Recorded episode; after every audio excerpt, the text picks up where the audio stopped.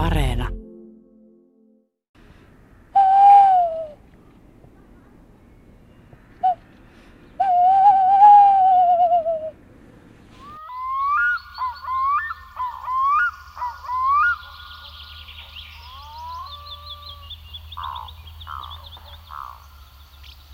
Lintuharrastaja Andreas Lindeen kertoo kuunnelleensa lehtopöllöjä jo pienenä poikana mökillä Sipoossa. Silloin toisinaan elokuun pimeinä, taianomaisina iltoina kuului koiraan ja naaraan syyssoidinta. Ja joskus pöllöhahmo osui myös taskulampun valokiilaan. Niinä loppukesän öinä hän innostui harjoittelemaan lehtopöllöjen äänten matkimista, ja niistä öistä tuli myöhemmin myös idea graduun lehtopöllöjen äänistä. Minkälaisia ääniä lehtopöllöillä sitten on? Miksi niitä kutsutaan joskus kissapöllöiksi? Onko joukossa hyvin erilaisiakin huhuilijoita? Onko vastaan tullut todellisia lauluvirtuoseja? Me tapaamme Helsingissä merenrannalla, juttelemme lintujen äänistä. Andreas Lindeen antaa vinkkejä niiden opetteluun, siihen miten hän itse on harjoitellut. Ja vinkkejä myöskin siihen, miten pöllöjen ääniä matkitaan. Ja ohjelman lopulla kuullaan muutama niin hieno matkintanäyte, että voin kuvitella lähellä liikkuneiden lintuharrastajien olleen aika ihmeissään. Joo, mä oon harrastanut noin viisivuotiaasta asti ja lintujen äänet on havainnoinnissa miltei tärkeämpiä kuin, kuin se ulkonäkö. Eli usein linnut havaitsee ensin äänestä ja sen tajus aikaa varhaisessa vaiheessa, että ne äänet on hyvin olennainen tuntomerkki ja olennainen tapa löytää ne linnut. Ja isoveljen kanssa me kuunneltiin isän tämmöisiä vanhoja LP-lintulevyjä, Sture Palmerin Ruotsin radiosta, niin silloin se tämmöinen, olisiko jopa parikymmenen levyn, vai onko, onko niitä toista kymmentä levyä äänitettyjä Euroopan lintuja, niin niitä me kuunneltiin läpi ja opetettiin niitä. ja, et, tavallaan voisi sanoa jo, että se ääni, äänihomma on lähtenyt lapsesta asti. Sitten tota, e-, esiteininä niin mä en hirveästi harrastanut lintuja, mutta tota, sen jälkeen mä aloitin ikään kuin uudestaan harrastaa lintua. En mä koskaan lopettanut virallisesti lintuharrastuksen, mutta innostuin uudestaan 15-vuotiaana ja sitten se oli aika täysvaltaista ja sen jälkeen niin se oli oikeastaan menoa. Ja silloin mä usein, usein kun menin nukkumaan, niin mä laitoin sellaista vanhasta mankasta C-kasetin soimaan. Siinä oli myös tämmöinen kolmen kasetin Euroopan linnut-sarja, niin usein mä nyt nukahdin siihen, mutta sekin oli tämmöinen halu, että mä haluan oppia nämä, niin musta mä haluan, musta tulee tosi hyvä näissä. Ja mä kuuntelin niitä ja mä opin aika hyvin ulkoa niitä. Ja siinä oli muutama semmoinen hassu ääni, mikä, mikä aina herätti. Että oli just, just tota, nukahtanut ja sitten tuli lunnin ääni. Niin siihen, siihen heräsi. Ja sitten toinen, toinen, joka on niin kuin jäänyt tosi hyvin takaraivon, on toi se nyt on suomeksi, ruskokerttu, se on se Sylvia undata, tämmöinen Etelä-Euroopan kerttulaji niin sen kutsuääni oli myös tämmöinen, johon ja aina heräs, kun se on tämmöinen kova, kova ruma rääkäsy, mutta sekin on semmoinen, että se kyllä aina kun, aina kun sen kuulee matkoilla, niin, niin heti tunnistaa. Tämä onkin tosi hyvä, hyvä vinkki. Miten silloin, kun sä uudestaan kiinnostut 15-vuotiaana, niin minkä takia? Muistaaksä sitä, että mikä sut sai uudestaan linnuista kiinnostumaan? Oliko se kaverit? Joo, kyllä mä muistan. Mä yritin innostaa mun pikkuveliä, seitsemän vuotta nuorempaa pikkuveliä, äh, harrastamaan lintuja. Koska mun mielestä se on niinku semmoinen hyvä harrastus tommoselle lapselle, joka istuu vain tietokoneen edessä. ja tota, ja sitten nyt kävi vaan niin, että, että ei hän nyt niin hirveästi innostunut, mutta, mutta mä menin niinku itse omaan ansaan. No nyt kun sä oot näin pitkään harrastanut lintuja ja niitä ääniä, niin tuleeko sulla joka kevät silleen, että, et, että sulla kestää hetken aikaa ennen kuin sä taas muistat, että mikä ääni toi olikaan, kun tulee yhä uusia muuttolintuja taas Suomeen? Ei mulla silleen. Kyllä, kyllä mä tiedän, miltä kuulostaa. Mutta ehkä se on just se, että mä oon kuunnellut niitä niin paljon, että tämmöinen jokakeväinen asia on kuitenkin, että, että siihen liittyy hirveän paljon tämmöisiä tunteita, että aina kun kuulee ekan jonkun äänen, niin, niin tulee tosi hyvät fiilikset. Et melkein, melkein joka lajista, että kevään eka tämmöinen, niin just, just ne äänet on melkein, melkein sitä sitä näköhavaintoa hienompia tämmöisiä, että oi, että nyt, nyt laulaa pajulintu tuossa. Sitten sä oot tehnyt myöskin gradun pöllöjen äänistä, eikö niin? Joo, mä tein tämmöisen käyttäytymisekologisen gradun lehtopöllöistä, missä mä tutkin niiden reviiripuolustusta ja vuoden aikaisvaihtelua siinä reviiripuolustuksessa ja yksilöiden välistä vaihtelua. Ja siinä, sitä varten mä ostin äänityskamppeet ja mä kävin 21 reviirillä joka kuukausi vuoden ajan. Kamalan pitkä projekti Gradux, mutta tulipa tehtyä. ja tota, soitin koiraan soidin ääntä ja katsoin, miten usein vastasi ja jos vastasi, niin mitä ne vastasi. Ja jos se oli koiras, joka huhuili, niin sitten mä analysoin vielä sitä ääntä, että miten, miten se huhuili. Eli katsoin oikeastaan todennäköisyyttä, että koiras vastasi todennäköisyyttä, että naaras vastasi ja, ja sitten niin kuin, mitä ääniä ne käytti. Ja oikeastaan tämän myötä, niin, niin sen, sen jälkeen mä oon harrastanut myös äänitystä.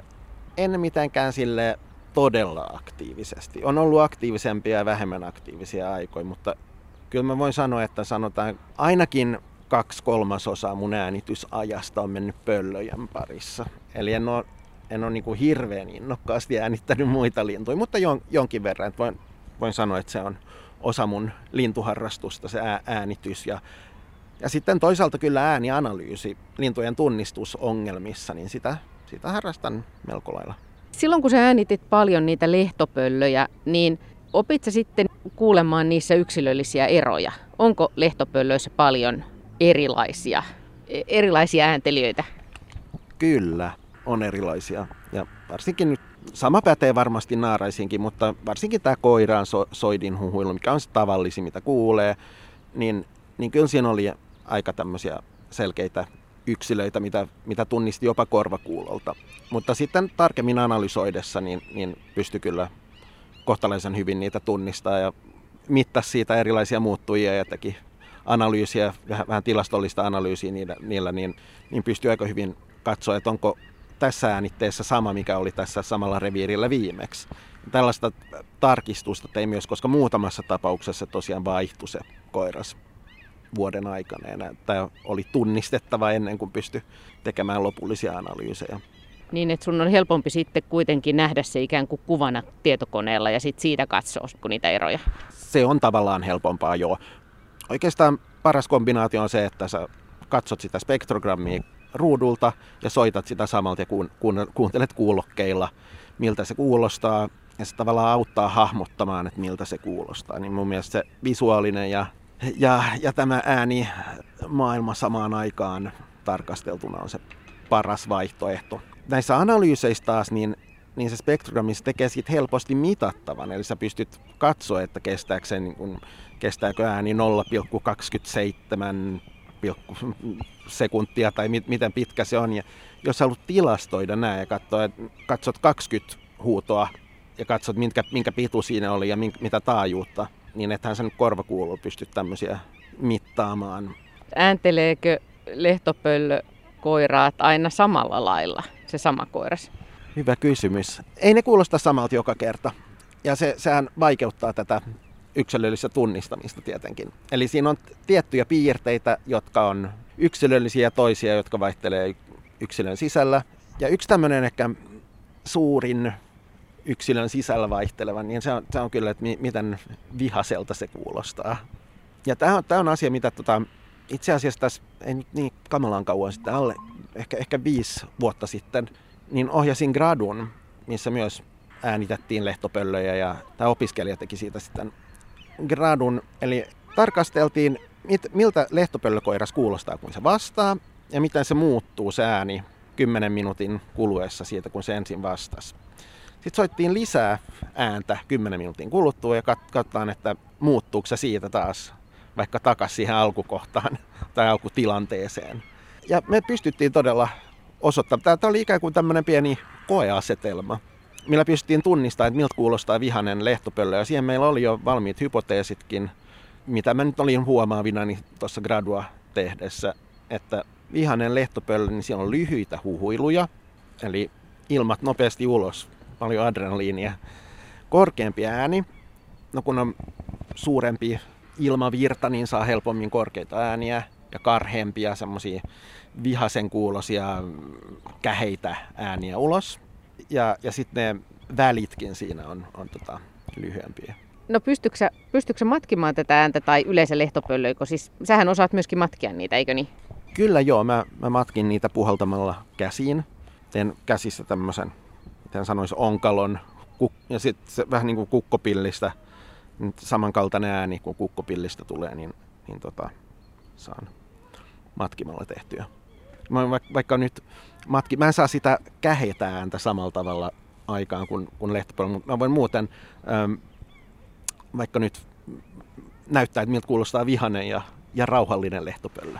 Eli nyt sä laitat noin kädet tuohon suun eteen tuommoiseksi kopaksi ja puhallat tosiaan siihen peukaloiden väliin. Pitääkö mulle laittaa hiljaisemmalle tätä äänitystä? Tuleeko tästä kova ääni? Pistä mikki kauemmaksi. Hyvä. Vihanen lehtopöllö kuulostaa sitten suunnilleen tältä.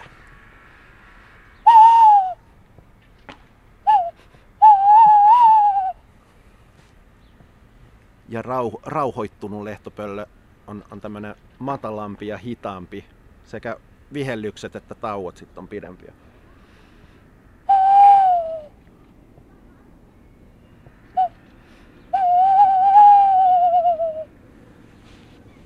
Muhun toi meni täydestä. Mitä, meneekö tämä lehtopöllöille läpi? Kyllä menee joo. Tos nyt kun, kun on mikrofoni lähellä, niin kuuluu sellaista aika paljon suhinaa tulee siinä samalla. Mutta tota, mm, varsinkin vähän kauempaa, niin noin suhisevat äänet ei, ei kuulu, niin se kuulostaa melko aidolta, kun menee vähän kauemmaksi. Ja lehtopöllöt, joo, ne, se menee ihan täydestä. Eli oikeastaan tämä nyt on vähän niin kuin yksi syy, miksi mä innostuin tekemään tuota gradua. Oli kiusannut noita lehtopöllöjä aiemminkin ja, ja huomannut, että siinä on aika selvää tällaista, että ne periaatteessa vastaa vuoden ympäri, koska ne pitää reviiriään vuoden ympäri, mutta varsinkin tuossa marraskuusta eteenpäin ja kunnes nyt sitten soidin alkaa helmikuussa, jos se on aikaisessa ja, ja muuten vasta maaliskuussa, niin, niin on aika sellaista hiljaiseloa siinä. Eli tuntuu, että, että niitä ei hirveästi kiinnosta se reviirin puolustaminen tuossa sydäntalvelle ja loppu, loppusyksystäkään. Ja tämän pystyn sitten osoittamaan siinä gradussakin, että siinä on tämmöinen selvä, voisiko sanoa aktiivisuus, pienempi aktiivisuus. Mutta siis milloin lehtopöllö on sitten vihanen? No y- yksi asia on, että on tietty se, että usein kun se ensin vastaa, niin, niin se, se vastaa vihaisesti. Sitten se huutelee pari kertaa vihaisesti. Sitten jos ei kuulu mitään vastausta enää, niin pikkuhiljaa se rauhoittuu.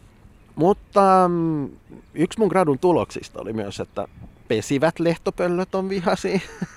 Niillä saattaa olla poikasi ruokittavana ja sitten tulee joku häiritsee vaikka keskellä kesää, niin, niin silloin aika moni niistä vastasi vihaisesti ja saattoi huutaa vihaisesti koko sen jakson ajan, mitä, mitä se nyt huuteli siinä. Vaikka olisi huutanut 20 minuuttia, niin saattoi, hu, saattoi huutaa vihasena koko sen ajan.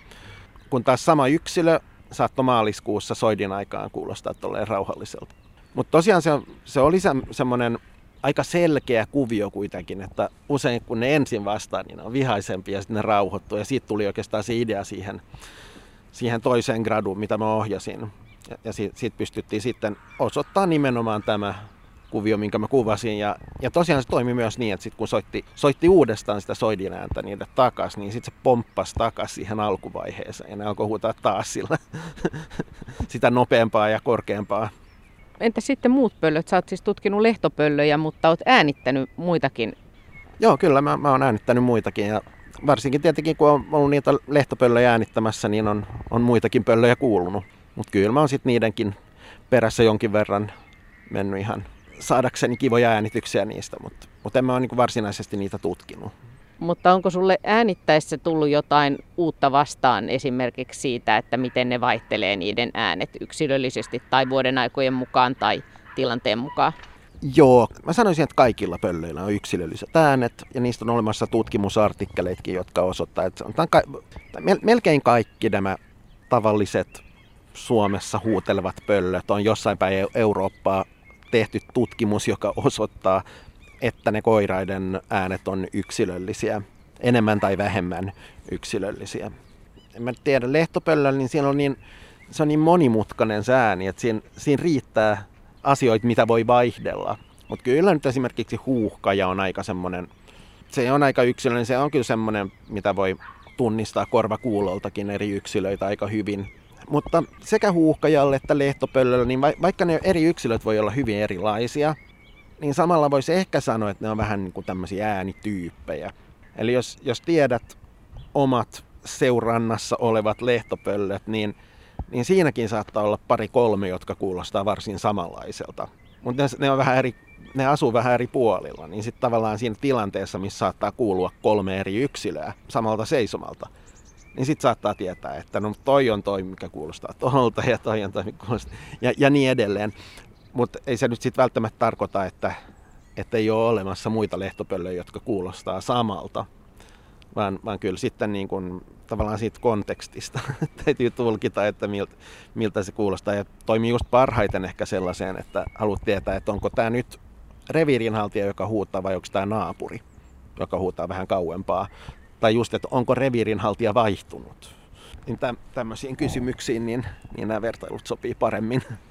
No entä vaikuttaako pöllöjen ääneen ne ympäristöolosuhteet, miten kosteita on tai miten korkealle ne pääsee laulamaan tai miten tuuli kuljettaa ääntä tai tämmöiset asiat? No ainakin se vaikuttaa niiden aktiivisuuteen, eli huonommassa säässä ei kannata hirveästi huutaa. Mutta itse asiassa mä löysin gradussa yhteyden ilmapa- ilmapaineen ja äänen korkeuden välillä. Olisiko ollut niin, että niin oli matalammat äänet matalapaineessa? Mä luulen, että tässä voi olla joku ihan fysikaalinen homma takana. No entä oliko siellä sitten jotain ihan tämmöistä niin kuin lehtopöllömaailman pavarottia? Tuliko semmoista vastaan, joka olisi ollut ihan selvästi muita innokkaampi tai taitavampi? No jos sanotaan pavarotti, niin kyllä siinä oli sellaisia selviä tenoreita. Että, että vaikka siis yksilön sisällä vaihtelee aika paljon just äänen korkeus, niin kyllä oli sitten semmoisia, jotka huusi todella korkealta ja semmoisia, jotka huusi melko matalalta verrattuna muihin. Eli jotkut koiraat kuulosti melkein naarailta, ne huuteli niin korkealta. Mutta kuitenkin sitten selkeästi oli koira, kun kaikki muu täsmäs koiraan kanssa. Mutta niin, että joutui pari kertaa miettimään, että Venäjä, kumpaa sukupuolia tämä on. Ja siis naaras myös huutelee huhuilua harvemmin. Toisinaan törmää naaraisiin, jotka huutaa vähän aktiivisemmin ja useita kertoja peräkkäin ja silloin, silloin tai, tai jää huutelemaan pidemmäksi aikaakin. Joten välillä ne voi jopa melkein tuottaa ongelmia tai joutuu oikeasti miettimään, että kumpaa sukupuoleen ne on. Tyypillisemmin kuitenkin se on koiras, joka huhuilee ja naaras sitten toisinaan vastaa satunnaisesti sellaisella selvästi korkeammalla ja kähemmällä ja katkonaisemmalla huhuilulla ja saattaa huutaa kerran tai pari takaisin ja jatkaa sitten kutsuääntelyä. Ja tämä on niin kuin se normaali asetelma. Koska mä muistan, että kun me tehtiin joskus ohjelman, muistan että hämärästi, että taisit sanoa silloin, että siellä oli joku, joka kuulosti vähän semmoiselta trumpetilta. Kyllä, tämä oli koiras. Sipoonkorven pohjoisosissa ja ei se trumpetilta, tai siellä oli tämmöinen niin fanfaari, trumpetti fanfaari rytmi. Eli, eli mä voin matki, miltä se kuulosti suunnilleen.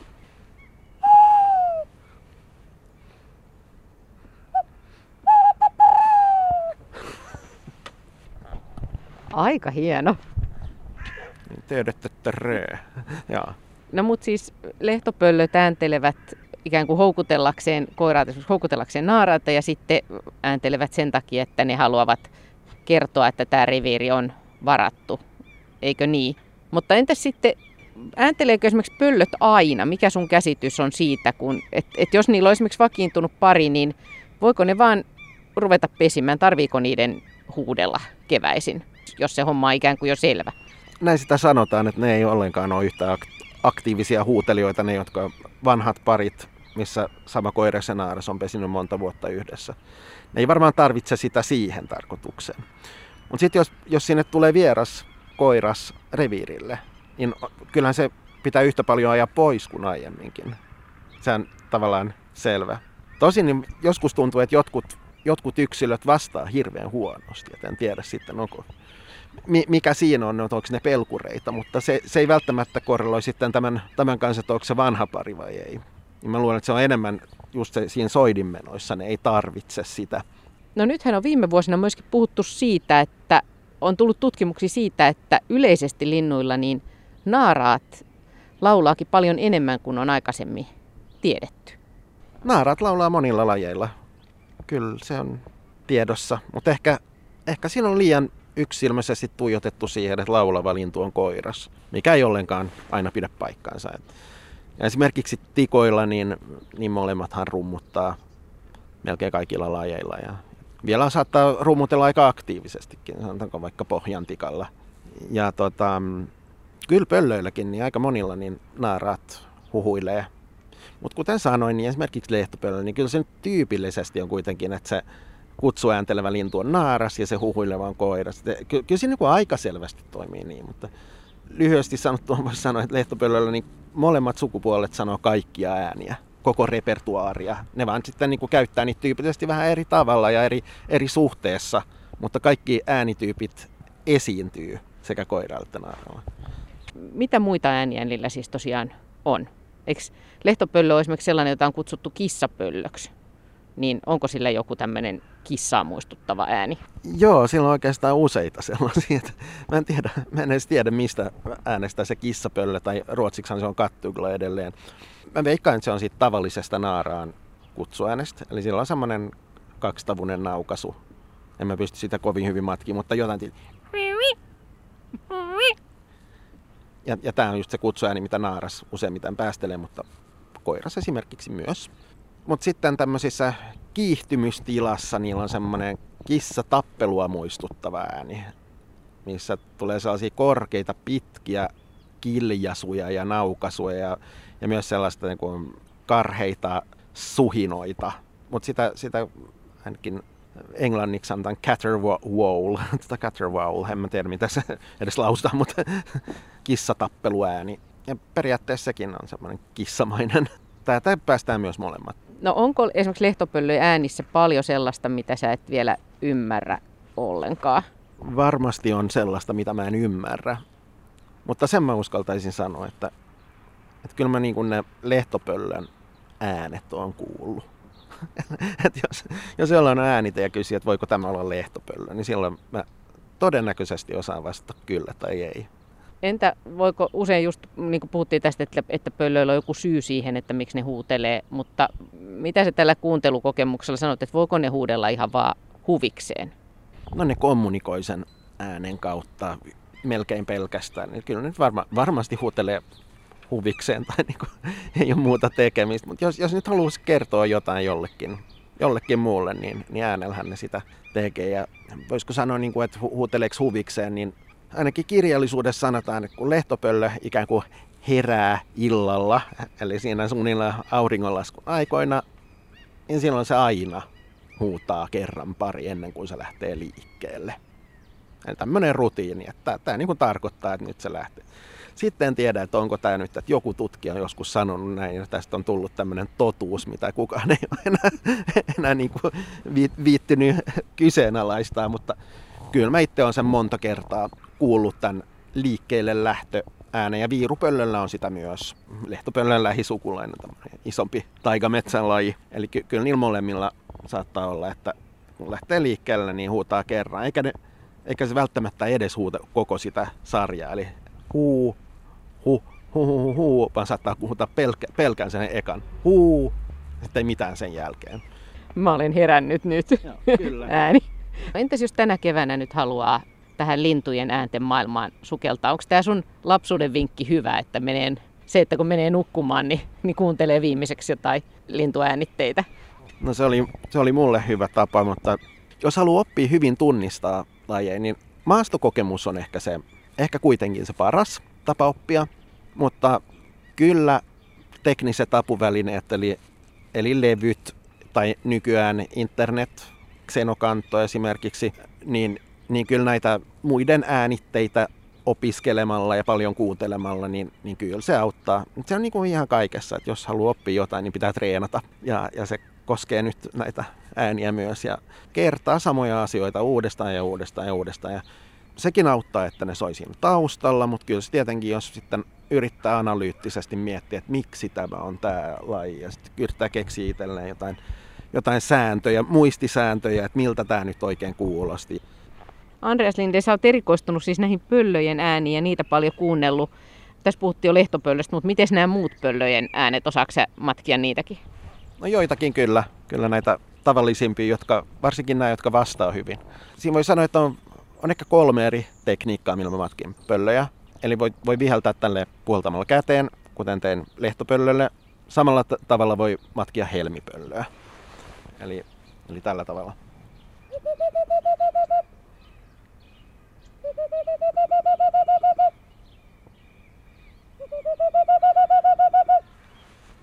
Sitten toinen tapa, millä voi matkia, on, on viheltämällä ihan huulilla.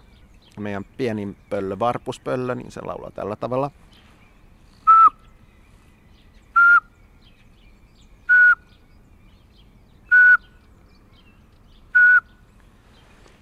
Ja tota, periaatteessa voi matkia helmipöllöä tai jopa lehtopöllöä huulilla, jos viheltää matalasti, mutta kädet soveltuu siihen paremmin just näihin niin kuin keskitaajuuksille. Sitten on, on nämä matalasti huutale, huutelevat pöllöt, ja niitä voi periaatteessa matkia myös puhaltamalla käteen, että yrittää oikein saada matalia.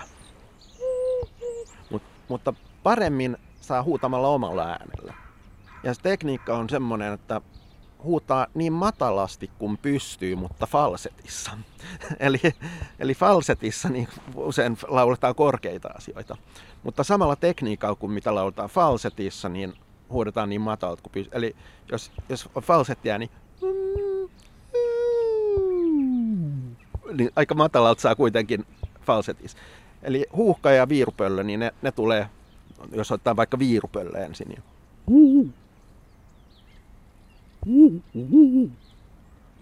ja huuhkaa vastaavalla tavalla. Sitten, että saa ton kaikupohjan ja että se ei kuulosta liian inhimilliseltä, niin se on vaan, että yrittää jotenkin treenata sitä. Ja, ja toi voi mennä, toi saattaa kyllä to, mennä todella pieleen joskus. Ja sen, just koska leikkii sen falsetin alarajalla, niin joskus se menee niin kuin ei-falsetin puolelle. Se, on tommonen, saattaa tulla semmoinen murrosikäinen ja se, se myös on semmoinen äänenavaus homma, että joskus, joskus toi ei onnistu ollenkaan.